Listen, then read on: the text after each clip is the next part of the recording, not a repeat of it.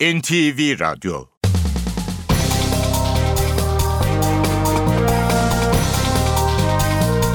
İşe Giderken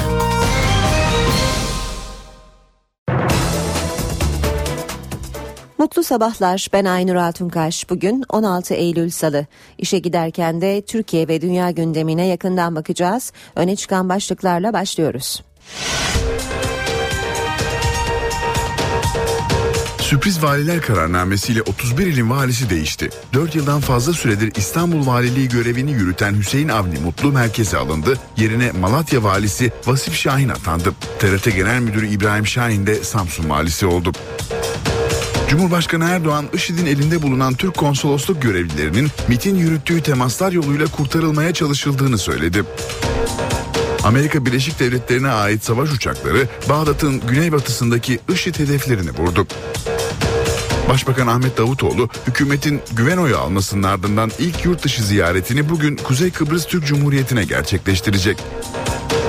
Sezen Aksu Bursa'daki konserinde önümüzdeki yıl aktif sanat hayatını bırakacağını açıkladı. Galatasaray Şampiyonlar Ligi'nde bu akşam Anderlecht'le İstanbul'da karşılaşıyor. 21.45'teki maç NTV Radyo'dan canlı yayınlanacak. İşe Giderken gazetelerin gündemi.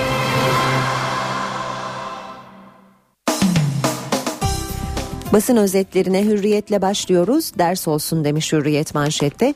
Feribottan indikten sonra denize uçan otomobilde ölen 4 kişinin ailelerine 1 milyon 400 bin lira tazminat ödenecek. Bu ihmal gerekçeli en yüksek tazminatlardan biri diyor Hürriyet gazetesi. Tekirdağ İdare Mahkemesi yeterli aydınlatma ve yön tabelası olmadığı için denize düşen otomobilde hayatlarını kaybeden iki ailenin 6 çocuğunun açtığı davada Ulaştırma Bakanlığı Denizcilik işletmeleri ve Akport liman işletmeciliğini mahkum etti deniyor haberde. Yine hürriyetten bir başlık Erdoğan'dan dört kritik mesaj. Müslüman kardeşlere kolaylık, Katar'ın gitmesini istediği sürgündeki Müslüman kardeşler liderlerinin Türkiye'ye gelme ihtimali için Erdoğan, talepte bulunanlar olursa inceler, bir engel yoksa gerekli kolaylığı gösteririz dedi. IŞİD'e karşı Amerika öncülüğündeki operasyon konusunda gerekirse sınıra tampon bölge oluşturulabileceğini söyledi Erdoğan. Ekonomik risk söz konusu değil, kredi derecelendirme kuruluşları için şunları söyledi Cumhurbaşkanı. Ekonomik risk söz konusu değil, bunlar siyasi açıklama, bilimsel temeli yok. Başbakan'a söylerim gerekirse Fitch ve Moody's'le ilişkileri keseriz ve e, bankacılıkla ilgili olarak da e, Bankasya'ya yönelik iddialarla ilgili olarak da BDDK kararını vermeli aksi takdirde sorumlu olur. Bankacılık kuralları var taşıma suyla değirmen dönmez. Ben takipteyim riskli durumda başka banka yok dedi Cumhurbaşkanı Erdoğan. Yine hürriyetten bir başlık torba yasa ne getirdi diyor Şükrü Kızılot ve getirilen bazı kolaylıkları yazmış. Araç muayenesini zamanında yaptırmayanlara kesilen cezada indirim fırsatı. Evde gündelikçi olarak çalıştırılan kadınların sigorta sorunu da çözümlendi. Devlet tüp bebekte üçüncü denemenin masraflarını da karşılayacak. Milliyete bakalım. Bu kez katil elektrik demiş Milliyet manşette. Sudan sebeple ölüm listesine liseli Resul de eklendi. Kütahya'da göle dönen yol, kaldırımın ortasında elektrik kutusu, sonuç 17 yaşındaki genç okul yerine ölüme gitti. Öğretimde ödevsiz çağ diyor Milliyet. Ders dili yenilikler ve sorunlarla birlikte açıldı. 3 aylık yaz tatilinin ardından 16 milyon 400 bin öğrenci ve 873 bin öğretmen ders başı yaptı. Büyük illerde derslik sayısının yetersizliği nedeniyle birçok okulda ikili öğretime geçildi. Ödevlerin evde veliler tarafından yapılmasının önüne geçmek için başarı değerlendirmesinde performans görevi puanı kalktı. Klasik lise kalmadı. Dershaneler bu yıl son kez öğrenci alacak. İhvana kapı açık demiş Milliyet sürmanşette. Cumhurbaşkanı Erdoğan Katar dönüşü uçakta konuştu. Erdoğan sürgündeki ihvan yöneticileri için Türkiye'ye gelme talepleri olursa inceleriz, engel yoksa kolaylık gösterilebilir dedi. Kara Kartal da seriye uydu. Tüm rakiplerinin berabere kaldığı haftada Beşiktaş Olimpiyat Stadyumunda ağırladığı Çaykur Rize'yi geçemeyerek liderlik şansını geri çevirdi. 48. dakikada geriye düşen Kara Kartal'a bir puanı getiren golü 81'de Olcay Şahan attı. Günün diğer maçında ise Akisar ve Sivas 2-2'lik sonuçla sahadan ayrıldı. Sabah gazetesinde manşet darbe düğmesine Eylül'de bastılar.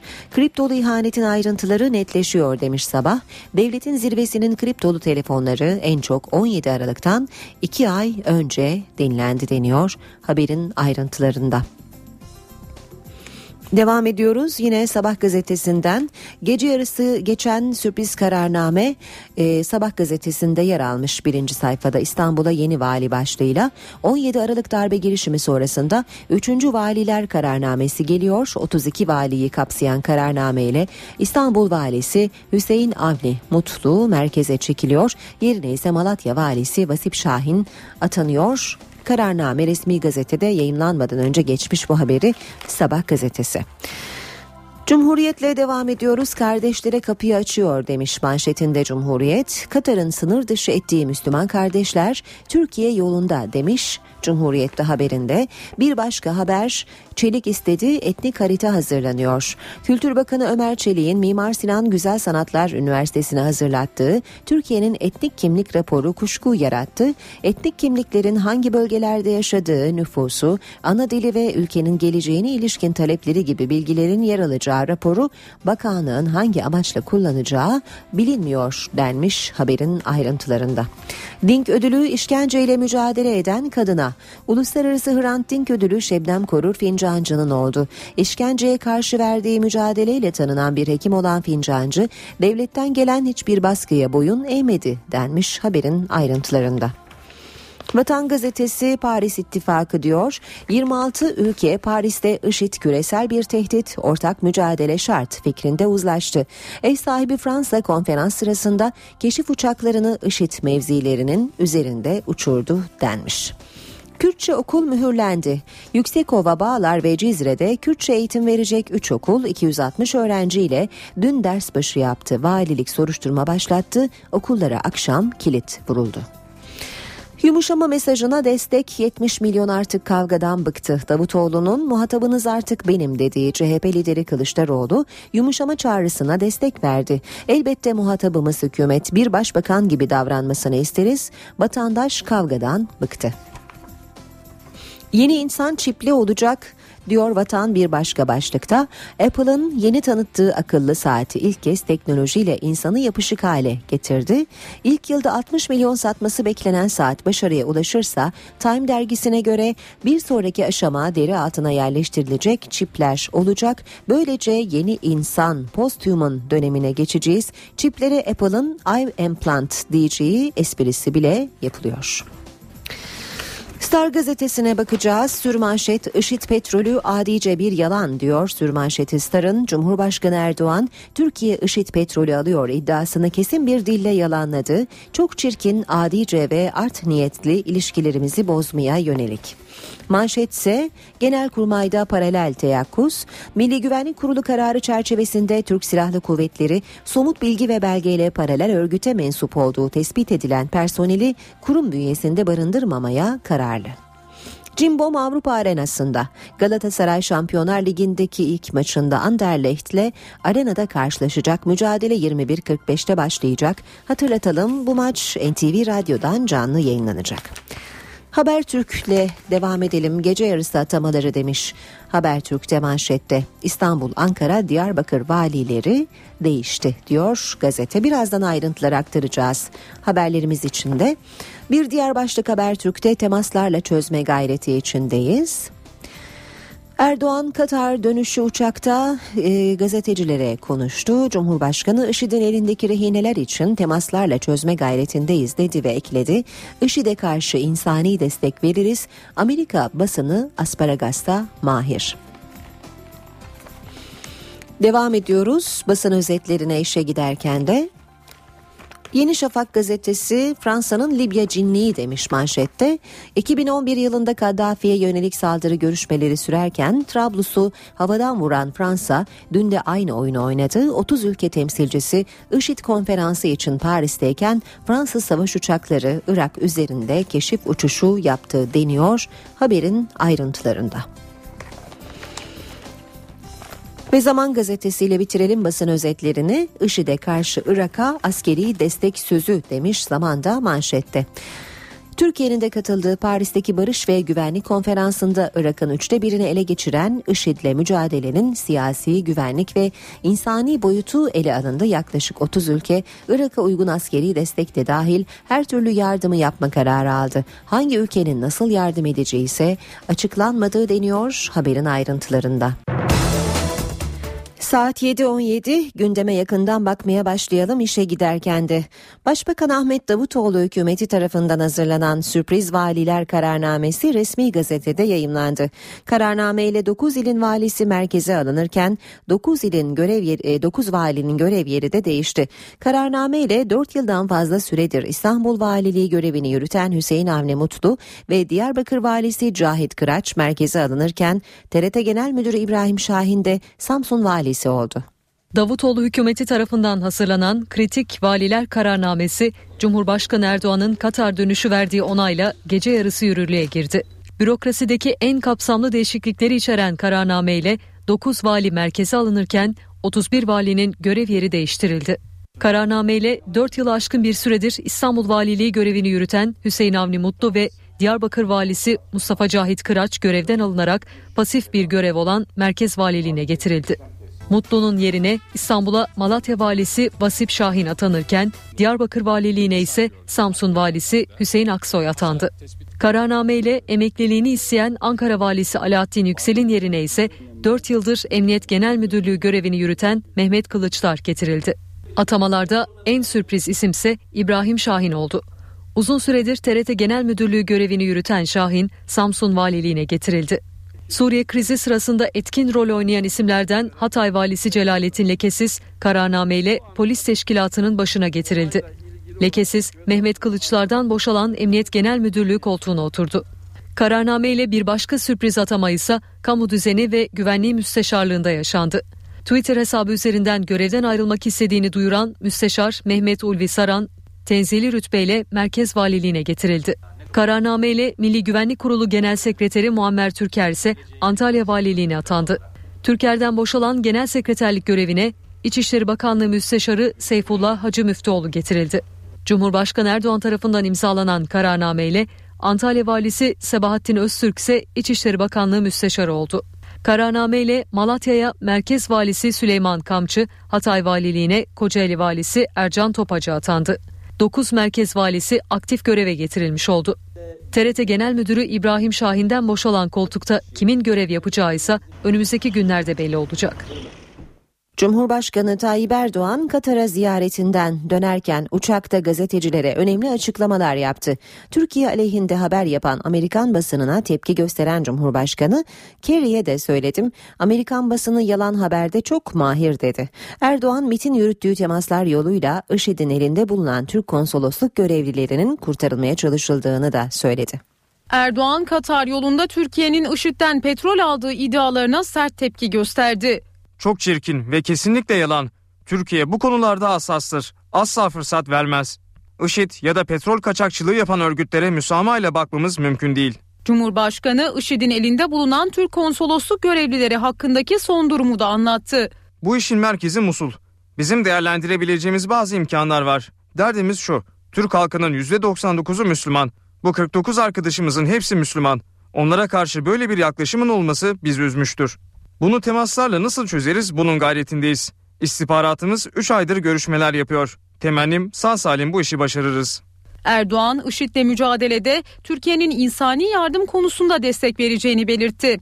Ancak Cumhurbaşkanı kara harekatının olmadığı bir operasyon başarılı olamaz, hava harekatı sadece caydırıcı olur dedi. Peki sınıra bir tampon bölge kurulacak mı? İşin teknik boyutu silahlı kuvvetlerde. Onlarla görüşme sürüyor. Buna gerek var mı yok mu varsa nerelerde derinlik belirleyip önümüze getirecekler ve biz de uygundur ya da değildir diyeceğiz. Erdoğan son günlerde Amerikan basınında Türkiye aleyhine çıkan haberlere de tepkiliydi. Kiri ile yaptığımız görüşmede ABD basını asparagas yalan haber üretmede çok mahir dedim. Bu tür haberler Amerika ile Türkiye'nin arasını bozmaya yönelik. ABD ile stratejik ittifakımız devam ediyor. Bu kadar yoğun bir görüşme trafiği olurken bu haberlerin kıymeti harbiyesi olabilir mi? Cumhurbaşkanına Müslüman kardeşlerin Katar'da sürgünde yaşayan yöneticilerinin Türkiye'ye gelmesi gündemde mi sorusu da yöneltildi. Türkiye'ye gelmek gibi bir talepleri olması durumunda teker teker incelenir, bakılır. Gelmelerini engelleyecek bir sebep varsa farklı bakılır. Engel yoksa herkese gösterilen kolaylık onlara da gösterilir. Cumhurbaşkanı Erdoğan Katar dönüşünde çözüm sürecinde gelinen noktayı da değerlendirdi. Henüz sonuç yok ama umut var dedi. Erdoğan süreçte en önemli risk olarak tahrikleri görüyor. Katar'dan dönerken uçakta soruları yanıtlayan Cumhurbaşkanı Recep Tayyip Erdoğan çözüm sürecine ilişkin gelinen son noktayı değerlendirdi. Çözüm süreciyle ilgili sağlıklı bir netice aldık diyemeyiz ama umut var. Bölge halkının beklentisi var. 5 maddelik bir yasal zeminimiz var.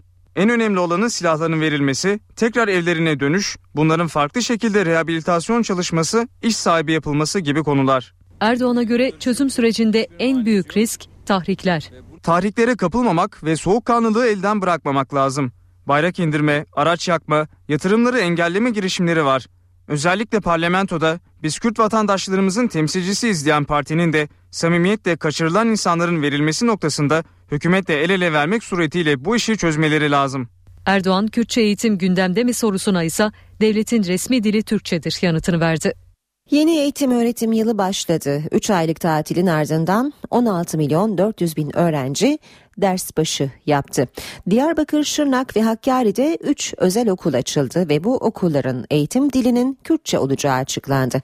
Ancak Diyarbakır ve Hakkari'deki iki okul kapatıldı.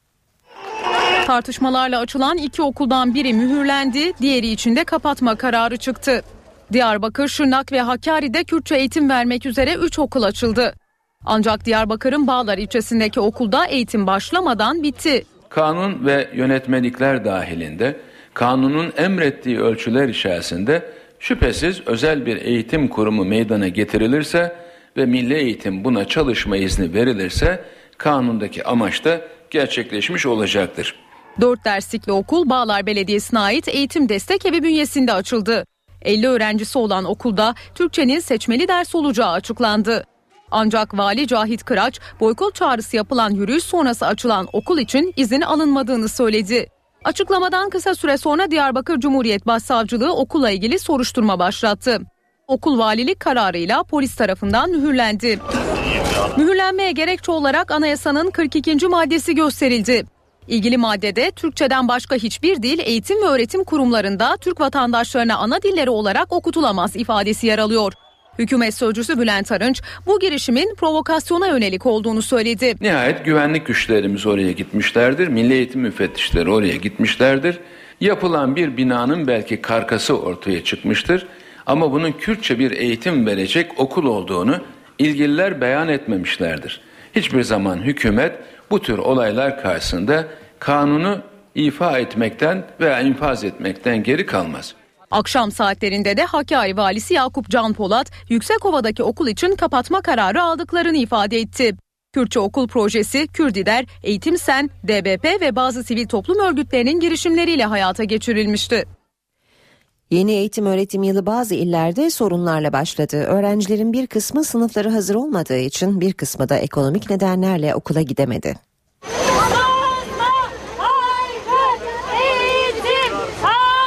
Ankara'da bir grup öğrenci ve veli geçen yıl eğitim aldıkları okullarının kapatılması yüzünden eylem yaptı. Eylemciler Atatürk Ortaokulu'nun kapatılarak Yıldırım Beyazıt Üniversitesi'ne tahsis edilmesi yüzünden Milli Eğitim Bakanlığı'na yürüdü. Ben zaten şu anda 8. sınıfa geçtim. Başka bir okula yazılsam oradaki öğrencilerle kaynaşmam zaten sadece bir sene sürüyor. Şimdi okulu kapatıyorlar. Yani bize bir mazeret görseydin. Niçin kapatıyorsunuz? Van'da 2011 yılındaki depremde hasar gördüğü için yıkılıp yeniden yapılan lisede de ders başı yapılamadı. İnşaatı bitmesine rağmen sınıfları hazırlanamayan Mehmet Akif Ersoy Lisesi öğrencileri evlerine dönmek zorunda kaldı. Bursa'da da benzer bir durum yaşandı. Dört Çelik İlköğretim Okulu'nda yaz boyunca devam eden yenileme çalışmaları bitmedi. Bir kısmı inşaat halindeki okulda veliler okul yönetimine tepki gösterdi. Farklı nedenlerle okula gidemeyenler de vardı. Şanlıurfa'nın Viranşehir ilçesinde bazı çocuklar okula değil tarlaya gitti. 6'ya geçtim. 6'ya geçtim. Şimdi okullar açıldı. Zor olmayacak mı Çok zor. Ne yapayım ben de? Okullar açıldığında tara pamuk bitene kadar belki burada kalırız. Çanakkale'nin Gökçeada ilçesinde geçen sene 49 yıl aradan sonra eğitime başlayan Rum İlkokulu'nda da ders zili çaldı. Geçen yıl eğitim gören 4 öğrenciden ikisinin okuldan ayrılması yüzünden bu yıl okulda sadece iki öğrenci öğrenim görecek. Okulların açıldığı ilk gün İstanbul Emniyeti Trafik Şube Müdürlüğü ekipleri okul servislerini denetledi. Standartlara uymayanlara cezalar kesildi. Korhan Varol, Emniyet Amiri Tülay Işık'la birlikte denetimlerdeydi. Okul servisleri durduruluyor, evraklara bakılıyor. Okulların açıldığı ilk gün İstanbul Emniyeti Trafik Şube ekipleri denetimdeydi. Biraz önce dur ikaz levhası yanmayan araç gördük. Yangın tüpü ilk yardım çantası olmayan araçlarımız var. Bunlarla ilgili 172 TL ceza işlemi uyguladık ve öğrencilerin de boşaltılmasını sağladık. Denetimlerde trafiğe çıkmaması gereken araçlar da vardı. Standartlara uymayan servis minibüsleri de gereken işlemler yapıldı. Cezalar kesildi. Trafik şube ekipleri uyarıyor. Hava destekli denetimler aralıksız sürecek. Amaç yıl içerisinde trafikteki tüm servis araçlarını denetlemek. 3023 personelle biz bugünden itibaren İstanbul'un yüzlerce noktasında bu denetimleri yapıyor olacağız. Okulların ilk günü İstanbul trafiğine 15 bine aşkın servis minibüsü dahil oldu. Korkulan trafik çilesi yaşanmasıydı ama olmadı. Alınan önlemler işe yaradı. Trafik birçok noktada akıcıydı. Bedelli askerlik konusu dünkü Bakanlar Kurulu toplantısında gündeme gelmedi. Hükümet sözcüsü Bülent Arınç tek cümle geçmedi dedi. 7 saatlik toplantıda en uzun vakit ayrılan konu Avrupa Birliği oldu. Arınç Avrupa Birliği eylem planı ile ilgili ayrıntıları paylaştı. IŞİD'le mücadele için kurulan çekirdek koalisyonla Türkiye'nin ulusal çıkarları doğrultusunda işbirliği yapabileceğini söyledi. Bir beklentinin olduğunu biliyorum ama bu her gün konuşulacak bir konu değildir. Özellikle bugünkü toplantımızda bedelli askerlik konusunda bir cümle bile sarf edilmemiştir. Hükümet sözcüsü Bülent Arınç bedelli askerlik bekleyenlere bu sözlerle seslendi. Konunun Bakanlar Kurulu'nda görüşülmediğini söyledi. 7 saat süren Bakanlar Kurulu'nun gündeminde farklı başlıklar vardı. Onlardan biri askeri ceza kanununda yapılacak değişiklik. Arınç bunun için kendisinin başkanlığında bir taslak çalışması yapılacağını söyledi. Anayasa Mahkemesi'nin askeri ceza kanunun bazı maddelerine yönelik iptallerini de dikkate alan yeni çağdaş bir askeri ceza kanunun yapılanmasına gidilmesidir. Toplantıda Avrupa Birliği süreci de geniş yer tuttu. Yeni eylem planının ayrıntıları konuşuldu. 2014 yılı sonuna kadar takriben 3,5 aylık bir takvim içerisinde bir eylem planı. 2015 Ocak'tan muhtemelen Haziran ayında yapılacak seçimlere kadar ikinci bir eylem planı. 2015 seçimlerinden sonra 2019'a kadar da bir eylem planı olarak dikkat çekici bir çalışma üzerinde duruyoruz. O eylem planının 3 ayağı olacak. Müzakere süreci, siyasal strateji, algı ve iletişim süreçleri. Bakanlar Kurulu sonrasında Arınç'a Amerika Birleşik Devletleri'nin IŞİD'le mücadele planı da soruldu. Arınç ayrıntıya girmedi, önceliğimiz ulusal çıkarlarımız ifadesini kullandı. Türkiye'nin yaklaşımı bellidir. Bu yaklaşımı nedeniyle terör örgütlerinin hedefinde de olabilir. Tehditler karşısında Türkiye tüm dost ve müttefikleriyle yakın bir işbirliği içinde hareket etmeye her zaman gayret gösterdi, özen gösterdi. Sürpriz valiler kararnamesiyle 31 ilin valisi değişti. 4 yıldan fazla süredir İstanbul Valiliği görevini yürüten Hüseyin Avni Mutlu merkeze alındı. Yerine Malatya valisi Vasif Şahin atandı. TRT Genel Müdürü İbrahim Şahin de Samsun valisi oldu. Cumhurbaşkanı Erdoğan, IŞİD'in elinde bulunan Türk konsolosluk görevlilerinin MIT'in yürüttüğü temaslar yoluyla kurtarılmaya çalışıldığını söyledi. Amerika Birleşik Devletleri'ne ait savaş uçakları Bağdat'ın güneybatısındaki IŞİD hedeflerini vurdu. Başbakan Ahmet Davutoğlu hükümetin güven oyu almasının ardından ilk yurt dışı ziyaretini bugün Kuzey Kıbrıs Türk Cumhuriyeti'ne gerçekleştirecek. Sezen Aksu Bursa'daki konserinde önümüzdeki yıl aktif sanat hayatını bırakacağını açıkladı. Galatasaray Şampiyonlar Ligi'nde bu akşam Anderlecht'le İstanbul'da karşılaşıyor. 21.45'teki maç NTV Radyo'dan canlı yayınlanacak. İşe giderken haberlere devam edelim. Siyasetin gündemine bakalım. Başbakan Ahmet Davutoğlu muhalefet liderlerine muhatabınız artık Cumhurbaşkanı değil benim diye seslenmişti. İlk yanıt CHP Genel Başkanı Kemal Kılıçdaroğlu'ndan geldi. Kılıçdaroğlu bağımsız olarak ülkeyi yönetirse muhatabımız olur dedi. Muhatabınız benim, Cumhurbaşkanı değil. Kutuplaştırıcı değilim, yumuşamadan yanayım. Açıklama Ahmet Davutoğlu'na ait. Cumartesi günü İstanbul'da gazetelerin genel yayın yönetmenleriyle bir araya gelen Davutoğlu, CHP ve MHP liderlerine seslendi. Çağrıda bulunuyorum. Artık Bahçeli ve Kılıçdaroğlu'nun muhatapları Cumhurbaşkanımız değil, muhatapları benim. Saldıracaklarsa, eleştireceklerse siyasi kültür içinde davranmaları lazım. Cumhurbaşkanımız artık siyasetin üstündedir ve bu tavrını sürdürüyor. Davutoğlu, Kılıçdaroğlu ve Bahçeli'nin toplumu kutuplaştırdığını savundu. Ben başbakanlığı aldıktan sonra benim ağzımdan kutuplaştırıcı bir söylem duydunuz mu? Ama Kılıçdaroğlu hala kullanıyor. Sayın Bahçeli hala kullanıyor. Ben yumuşamadan yanayım. 3 hafta oldu, her gün konuşuyorum. Herhangi bir kutuplaştırıcı dil ya da tutum var mı? Ama karşı taraf adeta sabrımızı test ediyor. Bizim ne söylediğimiz Davutoğlu'nun bu eleştirilerine CHP lideri Kılıçdaroğlu yanıt verdi. 30 Ağustos'ta kullandığım cümle şu değerli arkadaşlarım. Bundan sonra muhatabımız hükümettir. Başbakan Ahmet Davutoğlu'dur. Bağımsız karar alacağım bakanlarımla beraber ve bunu uygulayacağım diyorsa bir sorunumuz yoktur. Kılıçdaroğlu Başbakan Davutoğlu'nun muhalefet toplumu geriyor açıklamasına da tepki gösterdi. Muhalefet olarak biz hükümeti eleştirdiğimizde toplum geriliyor diye bir düşünce egemense bu yanlış. Başbakan olarak toplumu gerginlikten uzaklaştırmak istiyorsa bugüne kadar kendi partisinde yapılan kimlik siyasetine son vermesi lazım. Kılıçdaroğlu Merkez Yönetim Kurulu'nun yeni üyeleriyle de bir araya geldi. Artık siyasi tartışma yerine proje açıklama hedefinde olduklarını vurguladı. CHP'nin yeni A takımı ilk toplantısını yaptı. CHP Merkez Yönetim Kurulu Genel Başkan Kemal Kılıçdaroğlu başkanlığında toplandı. Kılıçdaroğlu yeni yönetime 9 ay sonra yapılacak genel seçimleri hatırlattı ve hedeflerini anlatıp yol haritasını ortaya koydu. CHP'nin yeni stratejisini siyasi kavgalarda olmak yerine proje geliştirmek olarak anlattı. Cumhuriyet Halk Partisi olarak biz önümüzdeki süreçte ağırlıklı olarak projelerimizi kamuoyunun gündemine getireceğiz. Kılıçdaroğlu'na IŞİD de soruldu. CHP liderinin yanıtı net oldu. IŞİD bir terör örgütüdür. Her türlü terörle mücadele edilmelidir. Musul Başkonsolosluğu'nda neden o çalışanlar Türkiye'ye getirilmedi ve IŞİD'in eline rehin olarak bırakıldı? Kimin kararıydı bu? Sayın Davutoğlu'nun bunu da açıklaması gerekir. Kılıçdaroğlu'nun gündeminde bedelli askerlikle ilgili çalışmalar da vardı. Mali durumu el vermeyen kişilerin de kısa dönem askerlik yapmasını öngören bir projemiz. Geçen seçimlerde açıklamıştık. Bu seçimlerde onun devamını getireceğiz. Toplantıda dikkatler CHP'nin yeni ismi Mehmet Bekaroğlu'ndaydı. Bekaroğlu kendi koltuğu yerine Genel Başkan Yardımcısı Yakup Akkaya'nın koltuğuna oturunca Veli Ağbaba Bekaroğlu'nu esprili bir dille uyardı.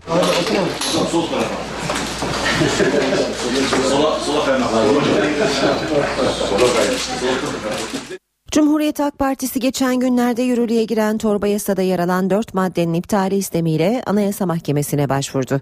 CHP Grup Başkan Vekili Akif Hamza Çebi, özgürlükleri saldırıyı bu başvuruyla kaldırmak istiyoruz dedi.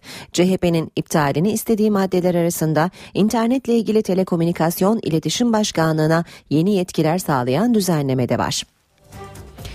Saat 7.47 oldu. İşe giderken spor haberleriyle sürecek.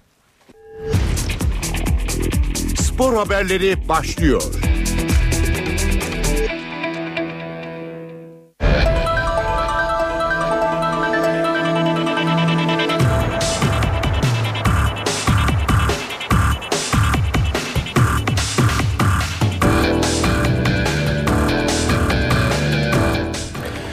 Günaydın spor gündeminden gelişmelerle birlikteyiz. Galatasaray'ın Şampiyonlar Ligi serüveni Anderlecht maçıyla başlıyor. Sarı Kırmızılı takım D grubundaki ilk mücadelesinde Belçika temsilcisiyle Türk Telekom Arena'da karşı karşıya gelecek saat 21.45'teki maç Star TV ve NTV radyodan naklen yayınlanacak.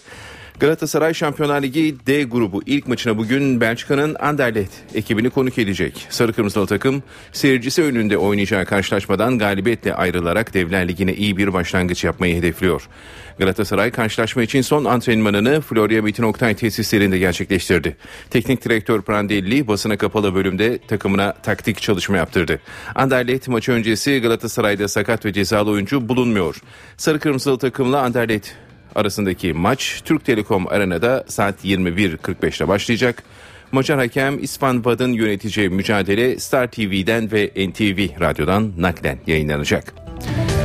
Galatasaray Teknik Direktörü Cesare Prandelli, Anderlet'in genç ve zorlu bir ekip olduğunu söyledi. Şampiyonlar Ligi'nde Anderlet galibiyetiyle başlamak istediklerini kaydeden İtalyan teknik adam kadronun oturması için zamanı ihtiyaçları olduğunu ifade etti. Şampiyonlar Ligi perdesini Anderlecht maçıyla açmaya hazırlanan Galatasaray'da teknik direktörü Cesare Prandelli karşılaşma öncesi NTV Spor'a konuştu. İtalyan teknik adam rakipleri Anderlecht'i değerlendirdi. Diciamo che affrontiamo una squadra la, forse la più giovane. Avrupa'nın en genç takımı olan Anderlecht çok enteresan bir ekip. Zorlu bir maç olacak ancak biz hazırız. Anderlecht'e karşı galibiyet elde edebilmemiz için mesafeleri biraz daha daraltıp daha hızlı oynamamız gerekiyor. Prandelli yeni transferlerin takıma katkı sağlayacağını ifade etti. Sicuramente i giocatori che hanno esperienza a livello internazionale. Pandev ve Cemaili gibi iki deneyimli oyuncu aldık. Tarık Çamdağ ise son lig maçında kendini göstermeye başladı ve çok iyi oynadı. Kadro üstünde çalışıyoruz. Biraz zamana ihtiyacımız var. Bütün yabancı oyuncuları Şampiyonlar Ligi'nde kullanabileceğiz. Bunun avantajını kullanıp yolumuzda ilerleyeceğiz. Tecrübeli teknik adam taraftardan zorlu maç öncesi destek istedi. Taraftarların her zaman Galatasaray'ın gücü olduğunu biliyordum. Taraftarımız olmadığında maçın ne kadar zor olduğunu Eskişehir spor maçında gördüm. Taraftarımızın desteğiyle bu maçı kazanmak istiyoruz. Spor Toto Süper Lig'de ikinci hafta, hafta heyecanı dün oynanan iki karşılaşmayla tamamlandı. Akhisar Belediyespor Sivas Spor'la kendi evinde 2-2 berabere kaldı. Yine Beşiktaş yine kendi evinde Çaykur Rizespor'la bir birlik sonuçla berabere ayrıldı karşılaşmadan. Beşiktaş kendi evinde Çaykur Rizespor'la 1-1 berabere kaldı. Taraftarın ilgi göstermediği karşılaşma sonrası iki teknik direktör basının karşısına geçti. Beşiktaş teknik direktörü Slaven Bilic hayali kırıklığı yaşadıklarını söyledi. We are trying to win every game, especially home games. Kazanmak istediğimiz karşılaşmadan beraberlikle ayrıldığımız için büyük hayal kırıklığı yaşadık. Bütün maçlarımızı kazanmak istiyoruz. 3 puanı kazanmak için denedik. Top hakimiyeti bizdeydi ama özellikle geriye yaslanan takımlara karşı bu kaliteyi koyamadığınızda işler zor hale geliyor. Sezon boyunca birçok takım böyle oynayacak. Ceza sahası dışından yeteri kadar şut atamadık. Bu maçta performans olarak yeteri kadar iyi değildik. Tabii ki puan kaybından dolayı mutlu değiliz. Daha iyisini oynamaya çalışacağız. Dembaba ve Oğuzhan gibi iki önemli oyuncunun eksikliğini yaşadık. Bu isimler golü hazırlayan isimlerdi. Bunların yokluğunu aradık. Don't want to get out. Çaykur Rizespor Teknik Direktörü Mehmet Özelek ise 1-0 öne geçtikten sonra maçı bu skorla bitiremedikleri için üzgün olduklarını dile getirdi. 1-0'dan sonra bana göre 2 puan kaybettik. Normalde 1-0'ı bitirmeliydik. Öyle söyleyeyim. Çünkü rakip daha fazla üzerimize gelecekti. Buna da hazırlıklıydık. Ama özellikle son 20 dakika ön tarafta çok fazla top tutamadık. Özellikle 60 dakika yaptığımız için çok doğru yapamadık son 20 dakika. Doğal olarak bu Beşiktaş'ı biraz daha üstümüze gelmemize neden oldu. Ve bu, bu baskı çerçevesinde de duran toptan bir gol yedik. Ama bakıldığı zaman maç öncesi evet bir puan ama oyunun akışında 1-0'dan sonra bitirmeliydik onu söyleyebilirim. Trabzonspor maçında saha içinde tartışan Fenerbahçeli futbolcular Diego ve Musa Sow barıştı. Her iki futbolcu tartışmanın maçı kazanma hırsından kaynaklandığını ifade etti. Fenerbahçeli Diego ve Musa Sow Trabzonspor maçında yaşanan gerginliğin ardından aramızda hiçbir problem yok açıklamasında bulundular. Kulüp televizyonuna konuşan Fenerbahçe'nin yıldız oyuncularından Diego, orada sadece istediklerimizi sahaya yansıtamamış olmamızın verdiği hayal kırıklığı ve üzüntüyle öyle bir diyalog yaşandı. Soğla kesinlikle bir problemim yok. O benim iyi bir arkadaşım ve sezon boyunca benim ona ihtiyacım var. Çünkü aynı hedeflere sahibiz dedi. Sarı lacivertlilerin Senegalli forveti Musa Sosa, o pozisyonda ben iyi bir pozisyon alıp Diego'dan gelecek pası değerlendirmeyi bekliyordum. Ben her zaman golü arayan, takıma nasıl faydalı olabilirim diye düşünen bir insanım. Diego o anda şut çekmeyi seçti ve sonrasında bir tartışma yaşadık. Ancak Diego ile aramızda problem olması söz konusu değil ifadelerini kullandı.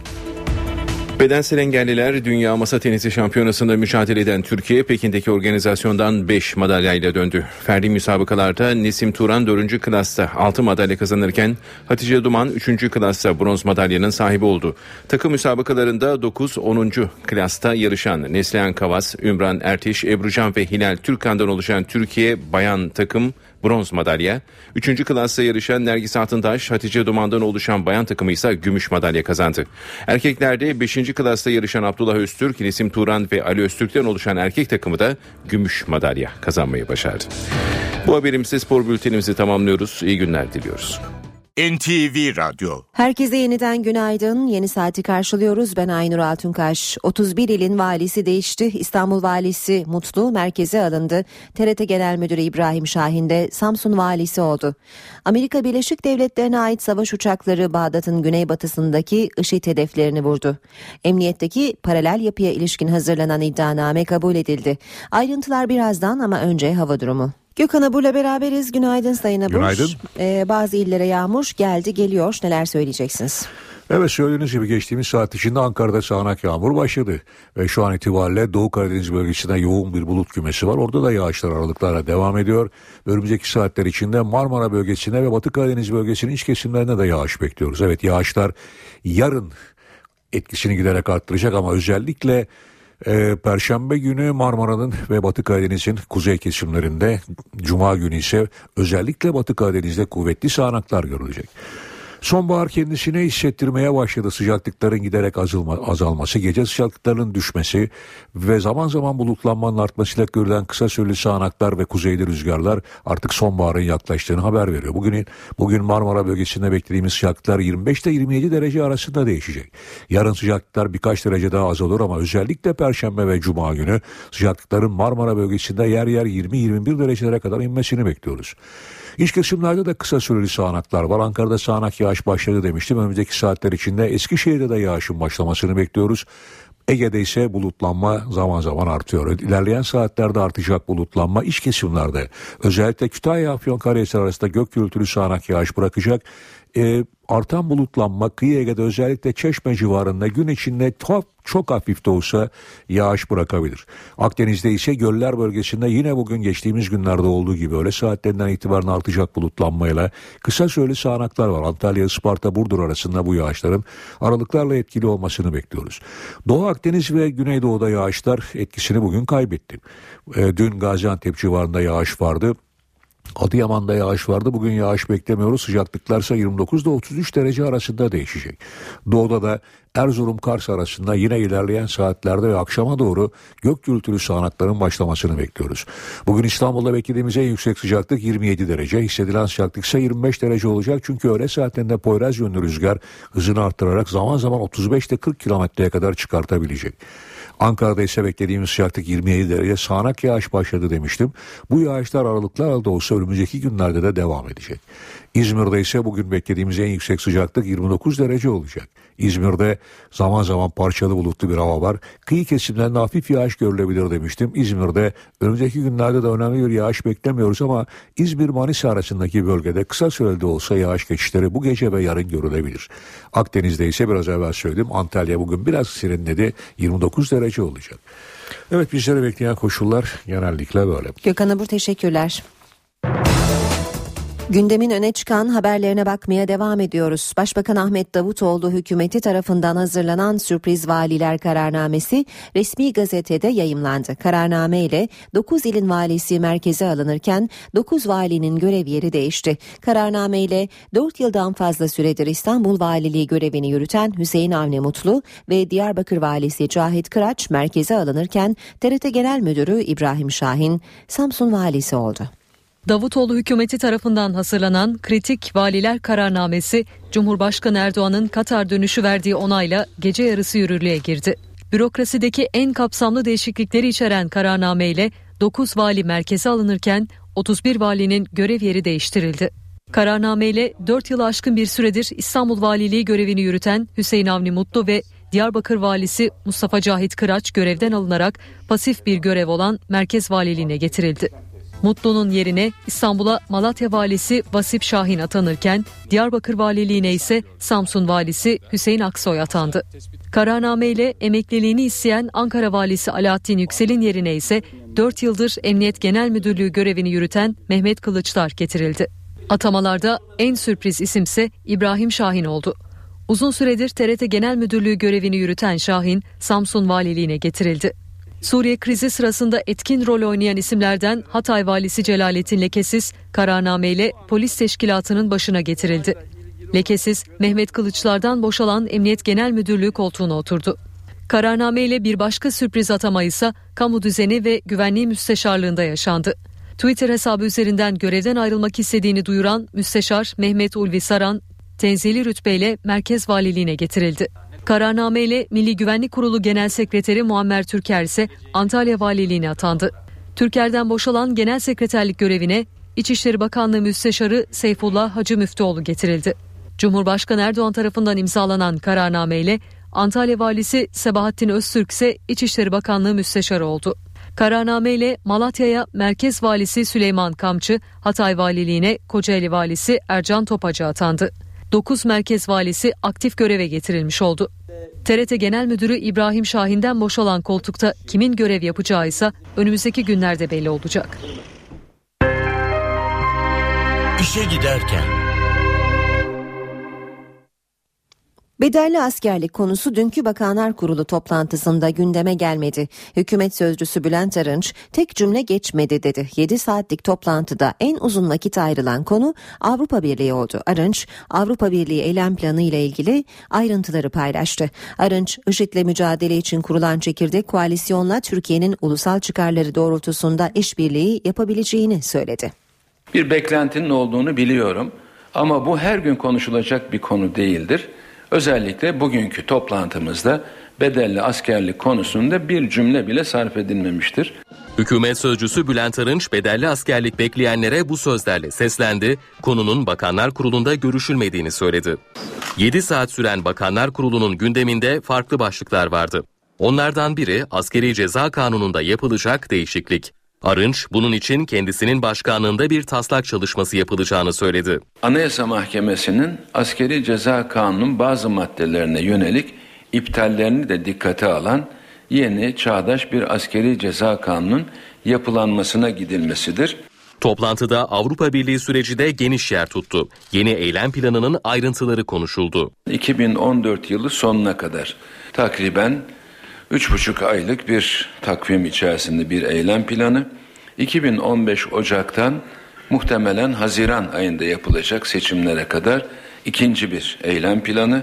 2015 seçimlerinden sonra 2019'a kadar da bir eylem planı olarak dikkat çekici bir çalışma üzerinde duruyoruz. O eylem planının 3 ayağı olacak. Müzakere süreci, siyasal strateji, algı ve iletişim süreçleri. Bakanlar Kurulu sonrasında Arınç'a Amerika Birleşik Devletleri'nin IŞİD'le mücadele planı da soruldu.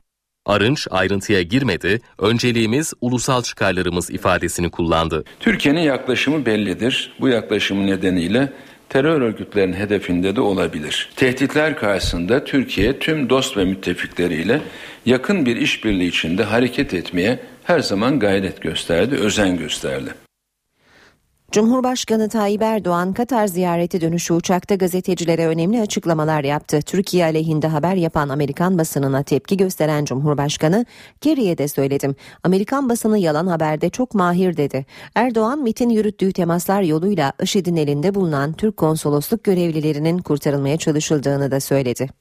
Erdoğan Katar yolunda Türkiye'nin IŞİD'den petrol aldığı iddialarına sert tepki gösterdi. Çok çirkin ve kesinlikle yalan. Türkiye bu konularda hassastır. Asla fırsat vermez. IŞİD ya da petrol kaçakçılığı yapan örgütlere müsamaha ile bakmamız mümkün değil. Cumhurbaşkanı IŞİD'in elinde bulunan Türk konsolosluk görevlileri hakkındaki son durumu da anlattı. Bu işin merkezi Musul. Bizim değerlendirebileceğimiz bazı imkanlar var. Derdimiz şu. Türk halkının %99'u Müslüman. Bu 49 arkadaşımızın hepsi Müslüman. Onlara karşı böyle bir yaklaşımın olması bizi üzmüştür. Bunu temaslarla nasıl çözeriz bunun gayretindeyiz. İstihbaratımız 3 aydır görüşmeler yapıyor. Temennim sağ salim bu işi başarırız. Erdoğan, IŞİD'le mücadelede Türkiye'nin insani yardım konusunda destek vereceğini belirtti. Ancak Cumhurbaşkanı kara harekatının olmadığı bir operasyon başarılı olamaz, hava harekatı sadece caydırıcı olur dedi. Peki sınıra bir tampon bölge kurulacak mı? İşin teknik boyutu silahlı kuvvetlerde. Onlarla görüşme sürüyor. Buna gerek var mı yok mu varsa nerelerde derinlik belirleyip önümüze getirecekler ve biz de uygundur ya da değildir diyeceğiz. Erdoğan son günlerde Amerikan basınında Türkiye aleyhine çıkan haberlere de tepkiliydi. Kiri ile yaptığımız görüşmede ABD basını asparagas yalan haber üretmede çok mahir dedim. Bu tür haberler Amerika ile Türkiye'nin arasını bozmaya yönelik. ABD ile stratejik ittifakımız devam ediyor. Bu kadar yoğun bir görüşme trafiği olurken bu haberlerin kıymeti harbiyesi olabilir mi? Cumhurbaşkanına Müslüman kardeşlerin Katar'da sürgünde yaşayan yöneticilerinin Türkiye'ye gelmesi gündemde mi sorusu da yöneltildi. Türkiye'ye gelmek gibi bir talepleri olması durumunda teker teker incelenir, bakılır. Gelmelerini engelleyecek bir sebep varsa farklı bakılır. Engel yoksa herkese gösterilen kolaylık onlara da gösterilir. Amerika Birleşik Devletleri'ne ait savaş uçakları Bağdat'ın güneybatısını vurdu. Şengal Dağı yakınlarındaki operasyonda 6 IŞİD aracının imha edildiği, Bağdat yakınlarında ise bir IŞİD üssünün vurulduğu belirtildi. Amerika'nın daha önce düzenlediği hava operasyonları daha çok IŞİD'e karşı çatışan Kürt güçlerine destek niteliğindeydi. Amerikan Merkez Kuvvetler Komutanlığı son hava operasyonunun öncekilere göre daha kapsamlı olduğunu vurguladı. IŞİD'in batılı rehineleri ard arda infaz etmesinin ardından Amerika Birleşik Devletleri askeri operasyonlarını bir adım ileriye taşıyacaklarının işaretini vermişti. Fransa'nın başkenti Paris, IŞİD'le mücadele konulu uluslararası toplantıya ev sahipliği yaptı. Toplantıdan Irak'ın toprak bütünlüğüne destek kararı çıktı. Ancak IŞİD'le nasıl mücadele edileceği konusunda fikir ayrılıkları var. Bu terörist hareket Irak ve Suriye'de etki alanını genişletti. Sınır tanımıyorlar ve devlet oluşturmayı hedefliyorlar. Bu bir küresel tehdit. Bu nedenle küresel bir cevap verilmeli. Fransa'nın başkenti Paris, Irak ve IŞİD konulu uluslararası bir toplantıya ev sahipliği yaptı. Türkiye'yi Dışişleri Bakanı Mevlüt Çavuşoğlu'nun temsil ettiği toplantıda Irak'ta izlenecek stratejiler ele alındı. Toplantıya katılan ülkeler IŞİD'le mücadele konusunda hemfikir oldu. Ancak bunun için izlenecek yöntemler konusunda görüş ayrılıkları giderilemedi. Bazı ülkeler askeri müdahaleden yana olurken bazıları insani yardımın ön plana çıkarılmasını istedi. Konferansın açılışında konuşan Irak Cumhurbaşkanı Fuat Masum ise IŞİD'le mücadele için topraklarında yabancı asker istemediklerini söyledi. Terör hedeflerine karadan operasyonların sürmesini istiyoruz. Komşu ülkelerden savaşçıların işi de katılmasına engel olmalıyız. Evlerinden olanlara insani yardımlarımızı arttırmalıyız. Irak ve Fransa'nın uzlaştığı sonuç bildirgesinde ise Irak'taki yeni hükümeti askeri yardım dahil olmak üzere her türlü desteğin verilmesi kararlaştırıldı. Bahreyn'de yeni bir konferans düzenleneceği de bildirildi. Toplantıda konuşan Dışişleri Bakanı Mevlüt Çavuşoğlu ise Türkiye'nin terörle mücadeleye her zaman hazır olduğunu vurguladı. IŞİD tehdidinin yeni olmadığını belirten Çavuşoğlu, Suriye faktörünün de unutulmaması gerektiğinin altını çizdi. Başbakan Ahmet Davutoğlu hükümetin güven oyu almasının ardından ilk yurt dışı ziyaretini bugün Kuzey Kıbrıs Türk Cumhuriyeti'ne gerçekleştirecek. Başbakan Davutoğlu sabah saat 8.45'te beraberindeki heyette Esenboğa Havalimanı'ndan Kuzey Kıbrıs'a hareket edecek. Davutoğlu'nun Kuzey Kıbrıs hareketinden önce Esenboğa Havalimanı'nda basın toplantısı yapması bekleniyor. Davutoğlu ziyaretinde Kuzey Kıbrıs Cumhurbaşkanı Dervişeroğlu, Meclis Başkanı Sibel Siber ve Başbakan Özkan Yorgancıoğlu ile görüşecek. İşe giderken. İzmir merkezli 13 ilde düzenlenen yasa dışı dinleme operasyonu ile ilgili iddianame mahkeme tarafından kabul edildi. Sanıklar hakkında 961 yıla kadar hapis cezası isteniyor. 32 polis hakkındaki iddianame kabul edildi. Sanıklar için 961 yıla kadar hapis cezası isteniyor. İzmir merkezde 13 ilde yürütülen yasa dışı dinleme iddialarına ilişkin soruşturma bir gazete küpürü ihbar kabul edilerek başlatıldı. Cumhuriyet Savcısı Okan Bato 11'i tutuklu 32 emniyet mensubu hakkında iddianame hazırladı. İddianamede suç işlemek amacıyla örgüt kurmak, örgüte üye olmak ve kişisel verileri hukuka aykırı olarak ele geçirmek gibi 9 ayrı suç yer alıyor. Sanıkların 2010 ve 2013 yılları arasında aralarında bazı kamu görevlilerinin de bulunduğu kişileri yasa dışı dinlediği iddia ediliyor.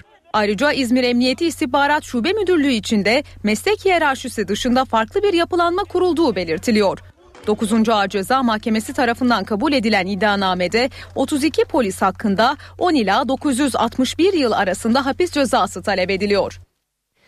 İstanbul Ok Meydanı'nda cenaze törenine katılan 30 yaşındaki Uğur Kurt'un polis kurşunuyla hayatını kaybetmesinin ardından bir ayrıntı daha ortaya çıktı. Polisin gaz bombası silahı olmasına rağmen tabancasını kullanmayı tercih ettiği anlaşıldı.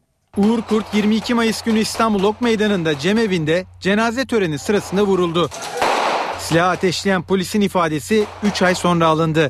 Polis memuru SK'nın elinde gaz bombası silahı olmasına rağmen tabancasını kullandığı ortaya çıktı. 30 yaşındaki kurtu öldüren atışın polis silahından yapıldığı balistik raporuyla kesinleşti. Polis memuru SK bana kimse seslenmedi dedi ama polis kamerası görüntülerine göre amirleri onu uyarıyor.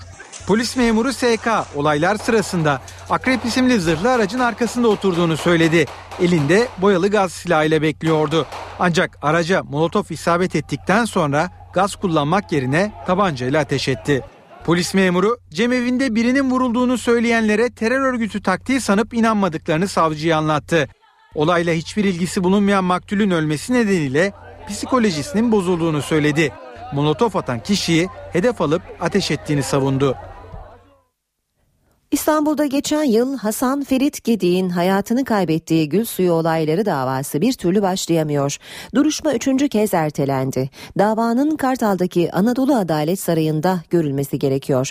Ancak Ağustos'taki ilk duruşma güvenlik sağlanamadığı gerekçesiyle Eylül ayı başındaki ikinci duruşma ise mahkeme salonundaki fiziki şartların yetersiz olduğu gerekçesiyle ertelenmişti. Mahkeme dünkü duruşmada da salonun sağlıklı yargılama yapmaya yetersiz olduğunu belirtti ve davanın başka yere naklini istedi. Duruşma üçüncü kez ertelenirken sanık avukatları karara tepki gösterdi. NTV Radyo Saat 8.24 bu bölümde ekonomi başlığından notlarımız olacak. Cumhurbaşkanı Recep Tayyip Erdoğan Katar'dan dönerken ekonomi başlığında önemli değerlendirmeler yaptı. Bankasya'nın durumuna değinen Erdoğan, BDDK'nın atması gereken adımlar var, kararını vermeli, aksi halde sorumlu olur dedi. Kredi derecelendirme kuruluşlarını da eleştiren Cumhurbaşkanı, ekonomik değil siyasi bir tavır içindeler, bu tavırlarını sürdürürlerse ilişkiyi keselim derim diye konuştu. Cumhurbaşkanı Erdoğan Türk ekonomisine ilişkin olumsuz bir tablo çizen Moody's ve Fitch gibi kredi derecelendirme kuruluşlarını hedef aldı. Bunlar bu açıklamaları siyasi yapıyor. Ekonomik, bilimsel bir temeli yok. Bunu geçmişte de yaptılar. Standard Poor's'la ilişkiyi kestik. Bunlar tavırlarını böyle sürdürürlerse başbakana söylerim. İlişkiyi kes derim. Bize bunlar bir şey kazandırmış değil. Bunlarla gelmedik buraya. Batan ekonomileri değerlendireceksin. Türkiye gibi bir ülke büyüyor. Sen kalkıyor hala durağandır diyorsun. Erdoğan Türkiye'nin önünde ekonomik bir risk söz konusu değil dedi. Burada bir gerçeği görmek lazım. Böyle taşıma suyla değirmen döndüremezsiniz. Bankacılığın kendine has kuralları var. Ona göre top oynamak zorundasınız. İstediği zaman vatandaş parasını çekebilmeli. Eğer vatandaş parasını çekemez hale gelirse sermaye rasyosunda ciddi bir kitlenme var demektir. Erdoğan Bankasya'nın durumuna ilişkin olarak da önemli açıklamalar yaptı. BDDK'nın atması gereken adımlar var. Hangi maddeyi uygular bilemem ama ben de ülkemin birliği, dirliği için bir yere kadar işi takip edip gerekli bilgiyi almam lazım. Takipteyiz. BDDK karar vermeli ve buna göre adım atmalı. Aksi takdirde bunun sorumlusu BDDK olur. Cumhurbaşkanı Bankasya konusunda BDDK'yı göreve çağırdı. Yeni Türkiye tezinin arkasında durmaktan başka seçeneğim olamaz. Bunu sonuna kadar savunacak, içini dolduracağız. Hükümetin sahiplenmesi ayrı bir güç katacaktır. STK'lar da yeni Türkiye'nin inşasında yerini almalı. TÜSİAD'daki konuşmamda bunları gündeme getirmem adeta olmazsa olmazdır. TÜSİAD da bunları hedef olarak belirlemeli. İki önemli ekonomik göstergede son durum açıklandı. İşsizlik 3 ay aradan sonra yeniden yükselişe geçti. Oran Haziran'da %9,1 oldu. Bütçede ise ilk 8 ayda 2,7 milyar lira açık oluştu. Bütçe geçen yıla göre bozulma olsa da hedeflerle uyumlu bir performans sergiledi. Şimdi Profesör Doktor Güngör Uras'ı dinleyelim. Uras Ayşe teyzeye ekonomiden haberler verecek. Ayşe teyze ne yapsın? Güngör Uras, Ayşe teyze ekonomide olan biteni anlatıyor. Merhaba sayın dinleyenler. Merhaba Ayşe Hanım teyze. Merhaba Ali Rıza Bey amca. Uluslararası bir kuruluş olan UNICEF'in raporuna göre İstanbul'da 327 bin, Gaziantep'te 217 bin, Hatay'da 319 bin, Şanlıurfa'da 168 bin Suriyeli sığınmacı var. Kamplarda yaşayanların sayısı 220 bin dolayında olduğuna göre kamplar dışında 1 milyonun üzerinde sığınmacının Türkiye içinde dolandığı anlaşılıyor. Çok kişi merak ediyor. Acaba sığınmacıların işsiz olanları Türkiye'nin işsiz sayısını arttırıyor mu? Acaba sığınmacıların kayıt dışı çalışanları, kaçak çalışanları Türkiye'de çalışan sayısını arttırıyor mu? Biz çalışan ve işsizlerin sayısını Türkiye İstatistik Kurumu'nun her ay yayınladığı Hane Halkı İş Gücü İstatistikleri isimli çalışmada izliyoruz. İstihdam bilgileri hanelerden toplanıyor. Hane halkının durumunu yansıtıyor. Bu bilgileri derlemek için Türkiye İstatistik Kurumu'nun elemanları örnekleme ile seçilen 14 bin haneyi ziyaret ederek soruşturma yapıyor. Bu hanede kaç kişi yaşıyor? Kaç kişinin yaşı 15'ten yüksek? Yaşı 15'ten yüksek olanların kaçının işi var? Kaçı çalışmaya hazır durumda? Kaçı iş bulamıyor? Hanelerde yapılan bu soruşturmalarda hanelerde yaşayanların milliyeti önemli değil. Alman olabilir, Amerikalı olabilir, Japon olabilir, Suriyeli olabilir. Önemli olan hanede yaşayanların iş ve işsizlik durumu. Bu nedenle eğer bir hanede Suriyeli var ise Suriyelilerde çalışanlar veya işsizler rakamına dahil oluyor. Tekrar ediyorum araştırma hane halkı araştırması. Çadırda sokakta yaşayanlar Alman olsun, Amerikalı olsun, Iraklı olsun, Suriyeli olsun çalışsalar da çalışmasalar da bizim istihdam rakamlarına girmiyorlar. Bu uygulama yeni bir uygulama değil. Onun için bugüne kadar Türkiye'ye gelen sığınmacılardan bir hanede yaşayanlar bugüne kadar ki çalışanlar veya işsizler rakamının içine girdi. Bundan sonra mevcut hanelerde yaşayanların sayısı artar ise sığınmacılar da işsizlik veya istihdam rakamlarının içine girecekler. İstihdam ve işsizlik rakamlarını arttıracaklar. Bir başka söyleşi de birlikte olmak ümidiyle şen ve esen kalınız sayın dinleyenler. Güngör Uras'a sormak istediklerinizi ntvradio.ntv.com.tr adresine yazabilirsiniz. Ve şimdi piyasalara bakacağız. BIST 100 endeksi dün %0,12 değer kazanıp 77.918 puandan kapandı. Bu sabah dolar 2.21, euro 2.86'da, euro dolar 1.29, dolar yen 107 düzeyinde. Altının onsu 1236 dolar, kapalı çarşıda külçe altının gramı 88, çeyrek altın 149 lira, Brent petrolün varili 98 dolar. Sürpriz valiler kararnamesiyle 31 ilin valisi değişti. 4 yıldan fazla süredir İstanbul Valiliği görevini yürüten Hüseyin Avni Mutlu merkeze alındı. Yerine Malatya valisi Vasif Şahin atandı. TRT Genel Müdürü İbrahim Şahin de Samsun valisi oldu. Cumhurbaşkanı Erdoğan, IŞİD'in elinde bulunan Türk konsolosluk görevlilerinin MIT'in yürüttüğü temaslar yoluyla kurtarılmaya çalışıldığını söyledi. Amerika Birleşik Devletleri'ne ait savaş uçakları Bağdat'ın güneybatısındaki IŞİD hedeflerini vurdu. Başbakan Ahmet Davutoğlu hükümetin güven oyu almasının ardından ilk yurt dışı ziyaretini bugün Kuzey Kıbrıs Türk Cumhuriyeti'ne gerçekleştirecek. Sezen Aksu Bursa'daki konserinde önümüzdeki yıl aktif sanat hayatını bırakacağını açıkladı. Galatasaray Şampiyonlar Ligi'nde bu akşam Anderlecht'le İstanbul'da karşılaşıyor. 21.45'teki maç NTV Radyo'dan canlı yayınlanacak.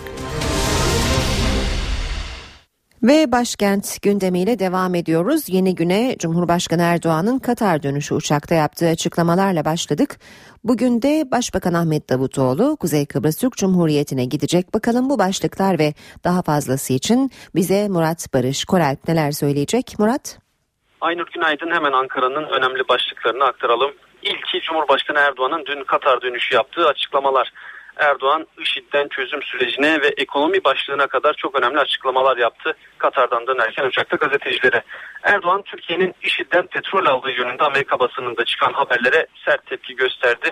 IŞİD konusunda insani yardıma her zaman hazır olduklarını belirten Erdoğan, yapılacak bir hava operasyonunun caydırıcı olacağını ancak kara harekatı olmadan yetersiz kalacağını vurguladı. IŞİD'in elinde bulunan Türk konsolosluk görevlileri içinde MIT'in temaslarının devam ettiğini belirten Cumhurbaşkanı Erdoğan çözme gayretindeyiz açıklamasında bulundu. Çözüm süreci bir diğer önemli başlıktı. Çözüm süreciyle ilgili sağlıklı bir netice aldık diyemeyiz ama hala umut var dedi Cumhurbaşkanı Erdoğan. Ekonomi konusunda ise özellikle uluslararası kredi derecelendirme kuruluşlarını hedef aldı Cumhurbaşkanı. Onları siyasi bir tavır içinde olmakla suçladı. Bu tavırları sürdürürlerse ilişkiyi keselim derim açıklamasında bulundu. Ankara'da öne çıkan ikinci önemli başlıksa sürpriz valiler kararnamesi oldu. Kararname ile birlikte kamu düzeni ve güvenliği müsteşarı Mehmet Uli Saran'la beraber aralarında İstanbul ve Diyarbakır gibi önemli merkezlerde valilik yapan 9 isim merkeze çekilirken 31 valinin de yeri değişti. Emekliliğini isteyen Ankara valisi Alaaddin Yüksel'in görev süresi böylelikle sona ermiş oldu. İstanbul'a Malatya valisi Vasip Şahin, Diyarbakır'a Samsun valisi Hüseyin Aksoy, Ankara'ya ise Emniyet Genel Müdürü Mehmet Kılıçlar atandı. Kararnamede şüphesiz en dikkat çeken isimlerden biri de TRT Genel Müdürü İbrahim Şahin'di. İbrahim Şahin Samsun Valiliğine getirildi. İki önemli başlığı aktardık. Rutin gelişmelerle, rutin gündemle devam edelim. Cumhurbaşkanı Recep Tayyip Erdoğan'ın bugün Çankaya Köşkü'nde iki önemli kabulü var. Erdoğan öncelikle Sayıştay Başkanı Recai Akkel'i kabul edecek. Ardından da Türk Devlet Toplulukları Kardeşlik ve İşbirliği Vakfı Başkanı ve MHP Genel Başkan Yardımcısı Tuğrul Türkeş'i köşkte ayrı ayrı kabul edecek. Başbakan Ahmet Davutoğlu ise başbakan olarak ilk yurt dışı ziyaretini bugün Kuzey Kıbrıs Türk Cumhuriyeti'ne gerçekleştirecek. Gündemi ekonomiyi yakından ilgilendiren iki başlıkla bitirelim. Maliye Bakanı Mehmet Şimşek vergi denetim kurulu hakkında bir basın toplantısı düzenleyecek. Kalkınma Bakanı Cevdet Yılmaz ise kalkınma ajansları toplantısına katılacak. Kısaca Ankara gündeminin başlıklarını böyle toparlayabiliriz. Aynur. NTV Radyo Saat 8.42 NTV Radyo'da beraberiz. Fransa'da Irak ve IŞİD'le mücadelenin ele alındığı toplantı gerçekleştirildi. Toplantıdan Irak'ın toprak bütünlüğüne destek ve gerekirse askeri yardım kararı çıktı. Toplantıda IŞİD ve diğer terör örgütleriyle mücadele için tüm önlemlerin alınması gerektiğine dikkat çekildi. Dışişleri Bakanı Mevlüt Çavuşoğlu'nun da katıldığı toplantının sonuç bildirgesinde IŞİD'in sadece Irak için değil uluslararası toplum için de bir tehdit oluşturduğu vurgulandı vurgulandı. IŞİD'in Irak'ta işlediği suçlar kınandı ve bunlar insanlar karşı suç olarak nitelendi. Bu suçları işleyenlerin adalete hesap vermesi gerektiğinin altı çizildi. Irak'ta IŞİD mevzilerinin acilen bertaraf edilmesi gerektiği belirtildi. Irak'taki yeni hükümete askeri yardım dahil olmak üzere her türlü desteğin verilmesi kararlaştırıldı. Irak'ta evlerini terk edenlere insani yardım aktarılması çağrısı da yapıldı. Büyük Britanya nefesini tuttuğu perşembe günü yapılacak bağımsızlık referandumunu bekliyor. Referandum öncesi son kez halka seslenen İngiltere Başbakanı David Cameron, "Biz bir aileyiz. Bu işin dönüşü olmaz." dedi. Büyük Britanya'da bağımsızlık referandumuna sayılı günler kaldı. Bağımsızlık referandumu öncesi İngiltere Başbakanı David Cameron, İskoçya'nın Aberdeen kentinde düzenlenen Birlikte Daha İyiyiz kampanyasında son kez halka seslendi. Cameron'ın konuşması bir hayli duygusaldı. Referandum Birleşik Krallığı tamamen değiştirebilir. Bir konuda net olmalıyım. Bunun geri dönüşü yok. Yeniden yapılmayacak. Eğer İskoçya evet oyu verirse Birleşik Krallık ayrılacak ve sonsuza kadar kendi yollarımıza gideceğiz. Oy kullananlar sadece kendileri için değil, çocukları, torunları ve bunların ötesindeki nesiller için de oy kullanıyor olacaklar. Biz bir aile izleyen Cameron hiçbir ülkenin mükemmel olmadığını, Birleşik Krallığı'nda insanların hayatları geliştikçe durmadan değişmek zorunda olduğunun altını çizdi. Biz sizin kalmanızı istiyoruz. Kafamızla, kalbimizle, ruhumuzla sizin kalmanızı istiyoruz. Eğer beni sevmiyorsanız ben burada sonsuza kadar kalmayacağım. Eğer hükümeti sevmiyorsanız o da sonsuza kadar kalmayacak. Evet değişime ihtiyacımız var ve bunu sağlayacağız. İskoçya Bölgesel Yönetimi Başbakanı ve Bağımsızlık Yanlısı kampanyanın lideri Alex Solmant da bağımsızlık için bundan başka şansımız olmayabilir dedi. Son yapılan anketlere göre evet ve hayırcılar başa baş gidiyor. Uzmanlar sonucun bağımsızların belirleyeceğini söylüyor. Kampanyalar yoğunlaşırken Kraliçe Elizabeth de konuyla ilgili sessizliğini bozdu. Evet sonucu çıkması haline karşı endişelendiği bilinen kraliçe İskoçlara seslenerek umarım gelecekleri hakkında iyi düşünürler dedi. İngiliz futbol takımının eski kaptanı David Beckham da hayır cephesine destek vererek bizi birlik kılan unsurlar ayrı kılanlardan çok daha fazla. Birlik olmayı sürdürelim çağrısı yaptı. İşe giderken Yurda dönelim yeniden. Ankara'da içme suyu tartışması devam ediyor. CHP'li Aylin Nazlı Aka Ankara'nın suyunun kirli olduğu görüşünde. Nazlı Aka kirli suyun sorumlusu olarak da Büyükşehir Belediye Başkanı Melih Gökçe'yi gösteriyor. Gökçe'nin Nazlı Aka'nın iddialarına yanıtı ise sert oldu. Ben diyorum ki Gökçe'ye gidelim bizim seçtiğimiz bir yerden bir suyu alalım ve onu da akredite olmuş olan bir laboratuvarda yaptıralım. Bakalım sonuç nasıl çıkacak? Tabii ne zaman istiyorsa, kim istiyorsa, nereden istiyorsa suyu alalım. Birlikte tahlil yaptıralım. İstedikleri her yere yaptıralım. Başkentin içme suyu ile ilgili tartışma devam ediyor. Tartışma bu kez CHP Ankara Milletvekili Aylin Nazlı Akan'ın açıklamalarıyla gündeme geldi. Ankara Büyükşehir Belediye Başkanı Melih Gökçek Nazlı Akan'ın iddialarına sert yanıt verdi. Ben bu şehrin milletvekili olarak e, bir devlet kurumundan bilgi istiyorum ama bu bilgi bize ulaştırılmıyor. Ya arkadaş belki raporları eline geçmiyorsa sen bu konuya nasıl hangi e, raporla kanaat sahibi oluyorsun? Böyle bir saçmalık olabilir mi? Nazlı Akay'a göre Ankara'nın içme suyu kirli ve bu durumun sorumlusu Melih Gökçek. Gökçek ise iddiaları kabul etmiyor ağzını musluğa dayadığını ve musluktan kana kana şebeke suyu içtiğini söylüyor. Buradan kendisine ufak bir tavsiyem var. Gökçek hiç boş yere sağlığını tehdit edecek bir şey yapma. Kargalar bile güler bunun söylediklerini. Yani tam bir aciyeti yaşıyor. Bolu'da ormanlık alanın içinde bulunan Abant İzzet Baysal Üniversitesi'nin Gölköy yerleşkesinde çok sayıda ağaç kesilmesi tepki çekti. Yol yapımı için ağaçların kesildiğini söyleyen rektör yerleşkede ağaçlandırma çalışmasının başlayacağını belirtti. Üniversite kampüsünde yol çalışması başlatıldı. 300 metrelik güzergahta çok sayıda meşe ağacı bir günde kesildi.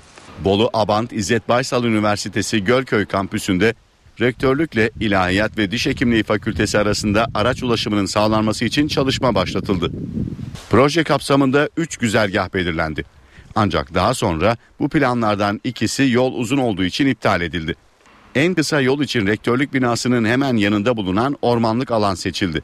Meşe ağaçlarının da bulunduğu çok sayıda ağaç kesildi. Önümüzdeki sene boş alanlara yapacağımız e, binalara ulaşımı sağlamak amacıyla ormandan bir yol ihtiyacımızı gidermek amaçlı bir açılma söz konusu oldu. Rektör Hayri Coşkun, Tarım Bakanlığı'nın tahsis ettiği mera arazilerinin en yakın zamanda ağaçlandırılacağını söyledi. Açtığımız yer kadar belki daha fazlası ağaçlandırma çalışmalarımız da önümüzdeki günlerde meydana gelecektir ama Kampüs içindeki ağaçların kesilmesi tepkiye neden oldu. Uluslararası Hrant Dink ödülü 6. kez sahiplerini buldu. 2007 yılında uğradığı silahlı saldırı sonucu hayatını kaybeden gazeteci anısına verilen ödül bu yıl aktivist Angie Zelter ve Türkiye İnsan Hakları Vakfı Başkanı Şebnem Korur Fincancı'ya verildi. Hrant Dink'in 60. doğum gününde gerçekleşen ödül töreni İstanbul Cemal Reşit Rey konser salonundaydı. Tören Hrant Dink'in eşi Raquel Dink'in konuşmasıyla başladı. Bu ödül aracılığı ile insan haklarının kazanılması, yaşama geçmesi için çalışmaya ve onurlu mücadelesini sürdürenleri cesaretlendirmeye devam edeceğiz. Hrant Dink Vakfı tarafından verilen ödüllere aktivist Angi Zelter'le Türkiye İnsan Hakları Vakfı Başkanı Profesör Doktor Şebnem Korur Fincancı layık görüldü. Zelter ve Fincancı ödüllerini Ali Bayramoğlu, Baskın Oran ve Cumartesi annelerinden aldı. Törende ayrıca dünyanın farklı noktalarında insan hakları ihlallerine karşı verilen mücadelelerden örnekler gösterildi. İstatistiklere göre İsrail askeri hapishanelerinde 200'ü aşkın kişi Müzik dinletilerinin de yapıldığı tören, Hrant Dink'in 2006 yılında kazandığı bir ödülün görüntüleriyle son buldu. Avrupa İş Dünyası ödüllerinde Türkiye'yi bir film yapım şirketi temsil edecek. Yapımcı Türker İnanoğlu sahibi olduğu Eller filmle yılın girişimcisi kategorisinde Türkiye'yi temsil etmeye hak kazandı. Avrupa'da iş dünyasının en büyük ödüllerinden birine Türker İnanoğlu Erler filmle aday. Bunun için bize bir davet mektubu gelmişti Mart ayında. Ödül her zaman için insanı mutlu eden, memnun eden bir payedir. Mutluyum. Böyle bir ödül ün olması ilk defa filmcilere böyle bir şeyin verilmesi ayrıca beni çok mutlu etti. Yenilik, mükemmeliyet, başarı ve iş ahlakını değerlendiren Avrupa İş Dünyası ödüllerinde ilk aşama tamamlandı. Seçmeleri de geçmişten bugüne kadar şirketlerin yaşamını e, başarısı, e, devamlılığı e, dikkate alınarak yapılıyor. Sosyal aktiviteleri alınıyor. 33 Avrupa ülkesinden 709 şirket, Türkiye'dense toplam 55 şirket milli şampiyon seçildi. Türker İnanoğlu Erler filmle milli şampiyonlardan biri olarak yarışmanın ikinci bölümünde yılın girişimcisi kategorisinde yer alacak. 1957'den bu yana ben filmcilik yapıyorum. Ara vermeden geldim bugüne kadar 7-7 sene oldu. Bu işlerin dışında ayrıca sinema müzesi, eğitim merkezi, show merkezi gibi sosyal etkinliklerde yaptım. Bunların hepsi dikkate alarak bu şey yapılmış. Yarışmanın sonucu 10 Şubat 2015'te açıklanacak. Sezen Aksu Bursa'daki konserinde önümüzdeki yıl aktif sanat hayatını bırakacağını açıkladı. Sanatçının ekibinin açıklaması ise aksi yönde. Sezen Aksu aktif müzik hayatını bırakacağını söyledi. Sanatçı açıklamayı Bursa'da Kültür Park Açık Hava Tiyatrosu'ndaki konserinde yaptı. Sevenlerine önümüzdeki sene 40. sanat yılımı tamamlayıp çocukluğundaki gibi kimsenin bilmediği saf yaşantıma döneceğim dedi. Sezen Aksu'nun bu sözleri hayranlarını üzdü. Basında yer alan haberlerde sanatçının müzik hayatını tamamen bitireceği belirtildi. Ancak işin aslına NTV'de Gece Gündüz programının ekibi ulaştı. Ekibiyle konuştuk. Sezen Aksu müziği elbette bırakmıyor. Belki konserlerinin sayısını azaltacak. Belki daha az sayıda albüm yapacak ama Sezen Aksu üretmeye devam edecek. Sanatçının ekibi Sezen Aksu'nun sanat hayatını sonlandırmayacağını, sadece daha az ön planda olacağını belirtti. Bu haberle işe giderken sona eriyor. Ben Aynur Altunkaş saat başında gelişmelerle yeniden karşınızda olacağız. Hoşçakalın. NTV Radyo